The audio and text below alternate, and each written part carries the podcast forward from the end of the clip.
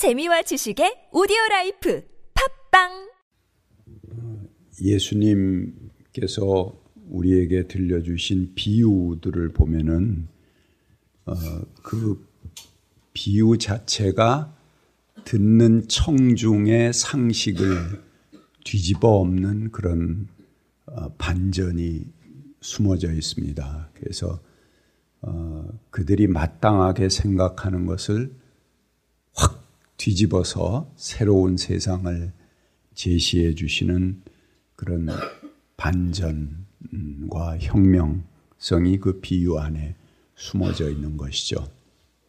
가령 예를 들면 선한 사마리아인의 비유 여러분들이 잘 아시잖아요. 한 사람이 강도를 만났어요. 근데 그 제일 처음에 제사장이 보고 그냥 지나갑니다. 두 번째 레위인이 보고 그냥 지나갑니다. 그 어, 제사장과 레위인은 그 당시로서는 가장 경건하고 어, 아주 선함의 표상이 되는 그런 분들입니다. 어, 근데 그분들이 그 상황을 보고 뭐 급한 일이 있겠죠. 뭐 다 일들이 있어서 움직이는 거니까. 그래서 핑계를 대고 그리고 어, 지나갔습니다. 아니 핑계가 아니고 정말 급해서 그 어쩔 수 없었던 상황이었을 것입니다. 근데 세 번째 누가 등장하냐면 사마리아 사람이 등장했습니다. 자, 고기쯤 얘기가 되면은 듣는 청중들의 생각이 갈라집니다. 아, 사마리아 놈. 그 제사장도 그냥 지나가고 레위인도 그냥 지나갔는데 저건 뭐 말할 것도 없지. 음. 저게 어떻게 했으리라고는 아, 아무도 기대하지 않고 어, 얕보는 대상입니다. 사마리아 사람은 사람이 아니다. 이렇게 생각하고 있는 것이 그들의 통념이죠. 그런데 예수님의 비유는 가장 진실하게 그 사람을 돌보고 끝까지 보살펴주고 어, 그런 대상으로 사마리아 사람이 언급됩니다. 그리고 누가 참 이웃이냐 하는 질문을 던지죠. 이것 비유 자체가 그 사람들이 가지고 있는 상식을 어, 확 뒤집어 엎는 것이죠. 어, 사마리아 사람에 대한 어떤 지역적인 편견, 감정, 그런 것들을 일시에 뒤집는 그런 비유라고 볼 수 있습니다. 요즘 우리도 뭐 인터넷 같은 데 보면 아, 굉장히 그런 편견들이 많잖아요. 경상도 사람 그러면 저 흉노족 뭐 그러고 막 그 얘기를 하고 또 전라도 사람 그럼 저 홍어 뭐 그러면서 어 막 비난을 합니다. 근데 그런 그 어떤 지역적인 편견을 확 뒤집어 엎는 그런 반전이 바로 어 그 사마리아 사람에 대한 비유다 이렇게 볼 수가 있습니다. 어, 예수님의 말씀 중에 그런 게 많이 나옵니다. 문둥병자 아홉 명을 고치셨을 때도 다 그냥 돌아가 버리는데 한 사람 딱 돌아와서 감사한 사람이 있습니다. 그 사람은 사마리아 사람이다. 이렇게 예, 이야기하십니다. 오늘 이 포도원 농부의 비유에도 어, 그런 반전들이 숨겨져 있습니다. 어, 포도원 주인이 나가서 일꾼을 구합니다. 아침 9시에 나가서 사람들을 데려오고 12시에 가서 또 데려오고 오후 3시에 데려오고 마지막 일을 맞추기 한 마치기 1시간 전인 5시에 나가서 또 사람을 데려옵니다. 그리고 일을 모두 마친 다음에 임금을 나눠 줄 때 드디어 어, 이 본격적인 이야기의 반전이 시작됩니다. 마지막 와서 한 시간 일한 사람에게 한 데나리온을 줍니다. 이건 노동자 하루의 품삯입니다. 약속한 품삯이기도 하고요. 그걸 주니까 아침부터 와서 땀 흘려 이런 사람들은 기대가 달라집니다. 야, 저 한 시간 일한 사람에게 한 데나리온을 줬으니까 적어도 나는 한 데나리온 이상이겠다 하는 그런 기대감을 갖는 거죠. 근데 모두 다 똑같이 한 데나리온을 주자 주인이 호의를 베푼 것인데도 불구하고 다른 사람들이 불만을 갖습니다. 그리고 주인에게 따집니다. 왜 그러냐고. 아, 그랬더니 주인은 본래 약속한 것을 내가 주지 않았느냐? 나중에 온 사람에게 너와 같이 주는 것이 내가 내 뜻이다. 아, 이렇게 이야기하고 내가 호의를 베풀어서 네가 불편하냐? 이렇게 되물으면서 아, 이 비유가 끝맺어집니다. 이 먼저 온 일꾼이 갖는 생각은 일반의 상식입니다. 아, 또 그 이 비유를 듣는 청중들의 상식이기도 하고요. 어, 그래서 나중에 온 일꾼과 먼저 온 사람이 같은 임금을 받을 수는 없다라는 생각을 가지고 있는 거죠. 그게 일반의 상식입니다. 그런데 그 생각은 타당합니까? 예, 우리는 다 그것이 이제 자명한 생각처럼 가지고 있는데요. 여러분 가정에서 어, 그뭐 할머니가 계시다든가 어린 아이가 있는다든가 그러면 일 안 하잖아요. 그렇지만 한 상에서 둘러서 같이 밥을 먹는 거에 대해서 누가 이의를 달지 않죠. 그렇죠?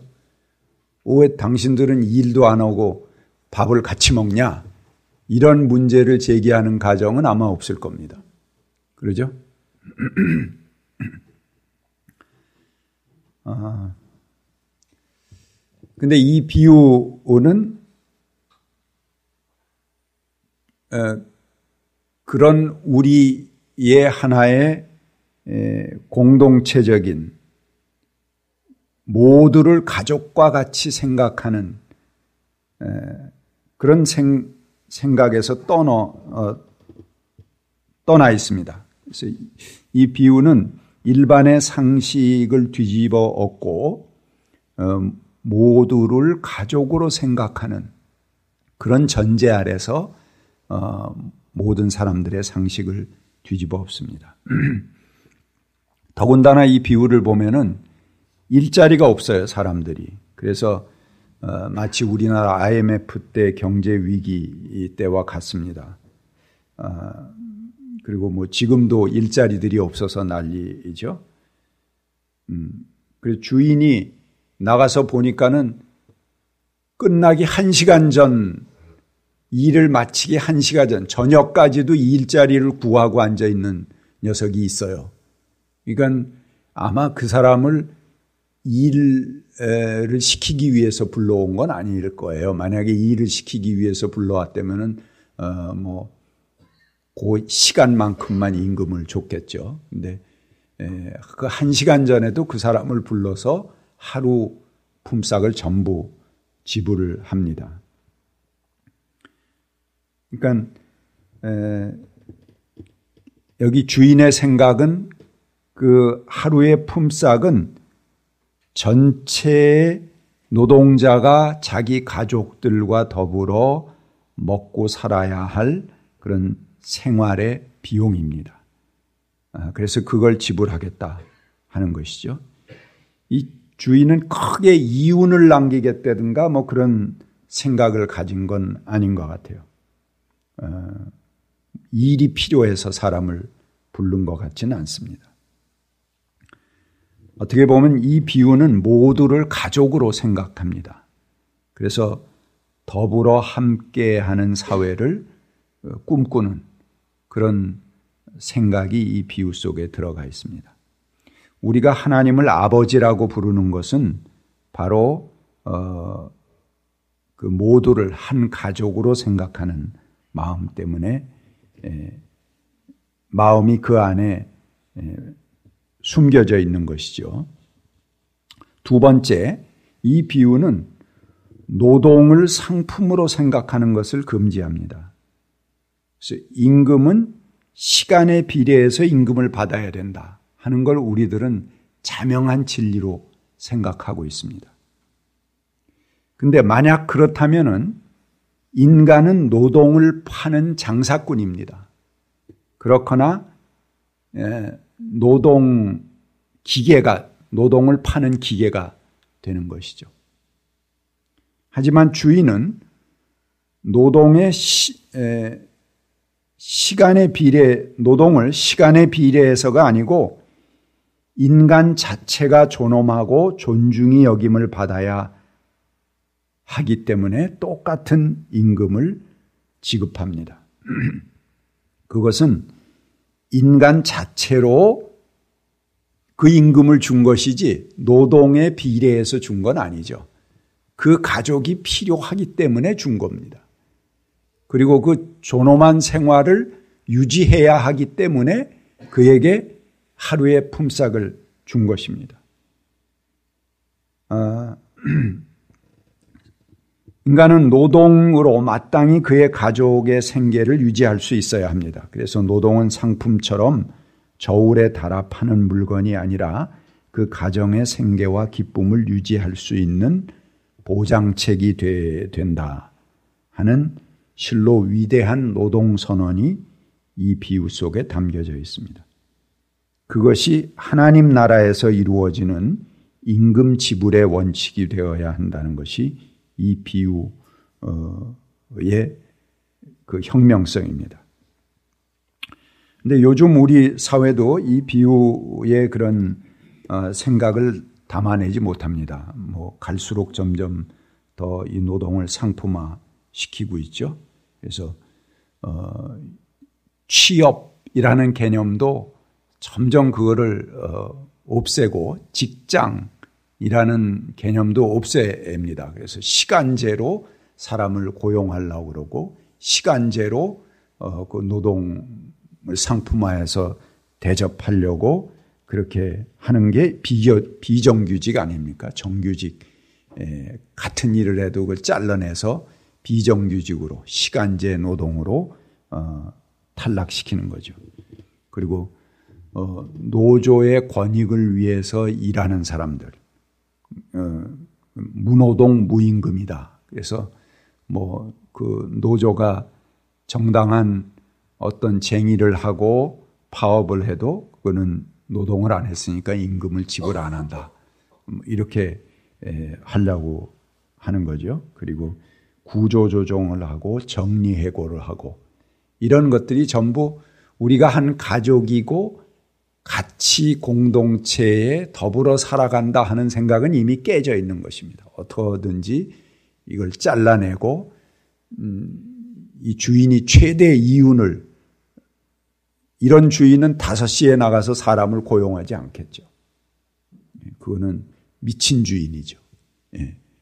예, 그런 어, 생각으로 가득 차 있는 오늘 어, 현대인들에게 바로 이 포도원 농부의 비유는 아주 깊은 어, 그런 하나님의 하나님 나라의 원칙과 어, 우리들의 상식을 도전하는 그런 놀라운 혁명성이 담겨진 비유라고 생각합니다.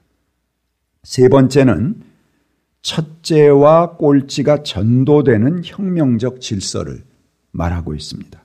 맨 마지막 절에 이와 같이 꼴찌들이 첫째가 되고 첫째들이 꼴찌가 되는 것이다. 이런 말씀이 이제 16절에 덧붙여져 있습니다.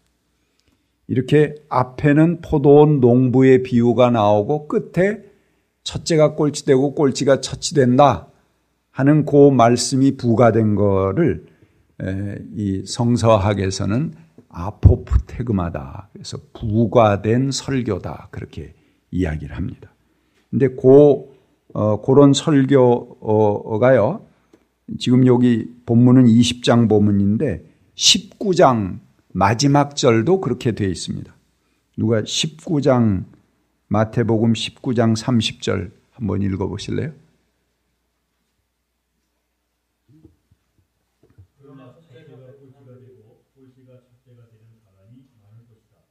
예.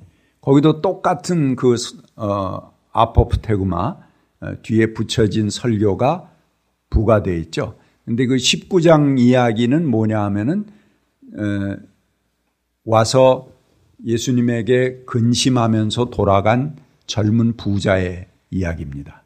아, 그 이야기를 하면서 똑같은 설교문이 예, 부가되어 있습니다. 그래서 불트만이라고 하는 유명한 그 신약학자는 바로 이 뒤에 붙여진 설교가 본래의 설교다. 교회가 하고 싶은 이야기다라는 거죠. 그리고 그 앞에 붙여진 설명, 포도원 농부의 비유, 또 그 전장에서는 어, 와서 근심하면서 돌아간 부자 청년의 이야기, 이런 것들은 그 마지막 초대교회가 하고 싶은 설교를 설교의 설명으로 하나의 창작된 설명이 붙어 있는 거다. 이렇게 보았습니다. 그러니까는 그 교회 상황 속에서 이 비유들을 이해한 것이죠. 그래서 교회 공동체에서 먼저 온 사람들과 나중에 합류한 사람들과의 갈등 상황이 이 비유를 만들었다는 것입니다. 아, 그러니까 그렇게 보게 되면은 이 비유 속에 있는 혁명적 노동관이라든가 뭐 이런 것은 전부 어, 사라져 버립니다. 또 젊은 부자 청년 돌아가면서 어, 어, 저 예수님께 와서 말씀하고 돌아간 그 부자 청년의 이야기도 어, 그런 어떤 부에 대한 어, 예수님의 아주 혁명적인 말씀이 담겨져 있는데 그런 것들은 전부 논쟁 뒤로 사라져 어, 버리게 되는 거죠. 그리고 인간이 자신의 업적으로 다른 사람과 비교해서 자신의 의를 스스로 자명한 것으로 주장하지 말아라. 아, 그럴 때 모든 것이 사라지게 된다. 하는 하나의 교회의 그 자기 의를 내세우는 어, 것에 대해서 초점을 맞춰 버렸습니다. 그래서 얼마 동안 일했느냐, 그리고 얼마나 많이 일했느냐 하는 것이 중요한 것이 아니고 다만 불리워졌다는 것, 하나님께 부르심 받았다는 것이 중요한 것이다. 그래서 초대교회 공동체의 선교적 상황 속에서 이 비유를 어, 이유했 해석했습니다. 이제 불트만과 그, 어, 부류의 이제 신학자들의 해석인데요. 하지만 민중 신학은 어, 또그 이후에 나온 이제 불투만 이후에 나온 그 신학 학자들은 이런 상황에 대해서 어, 비판을 합니다. 어, 본래 포도원 농부의 비유 자체가 예수님의 말씀에서 유래한 것이다. 음. 그래서 그 안에 진리가 담겨져 있는 것이지, 그건 뭐 후대 교회가 갖다가 설명하기 위해서 붙여놓은 그런 상황이 아니다. 이렇게 보는 것이죠. 어, 세상은 종일 일하고도 지치지 않을 만한 힘 있는 사람, 먼저 일자리를 차지한 사람, 기존의 질서에 먼저 적응한 사람들이 뒤에 온 사람을 차별하고 밀어내는 것이 아니라 모두가 존중받는 세상이 되어야 한다. 그래서 꼴찌가 첫찌가 되고 첫째가 꼴찌가 되는 뒤집어지는 그런 역전이 의미 있는 것이 아니라 첫째도 꼴찌도 없어지는 세상이 되는 것. 그것이 바로 이 비유의 본래 가지고 있는 혁명적 말씀이다 하는 의미로 어, 이세 번째 첫째가 꼴찌가 되고 꼴찌가 첫째가 되는 말씀을 이해해 된다는 것이죠. 편안히 가십시오. 자유인으로 사십시오.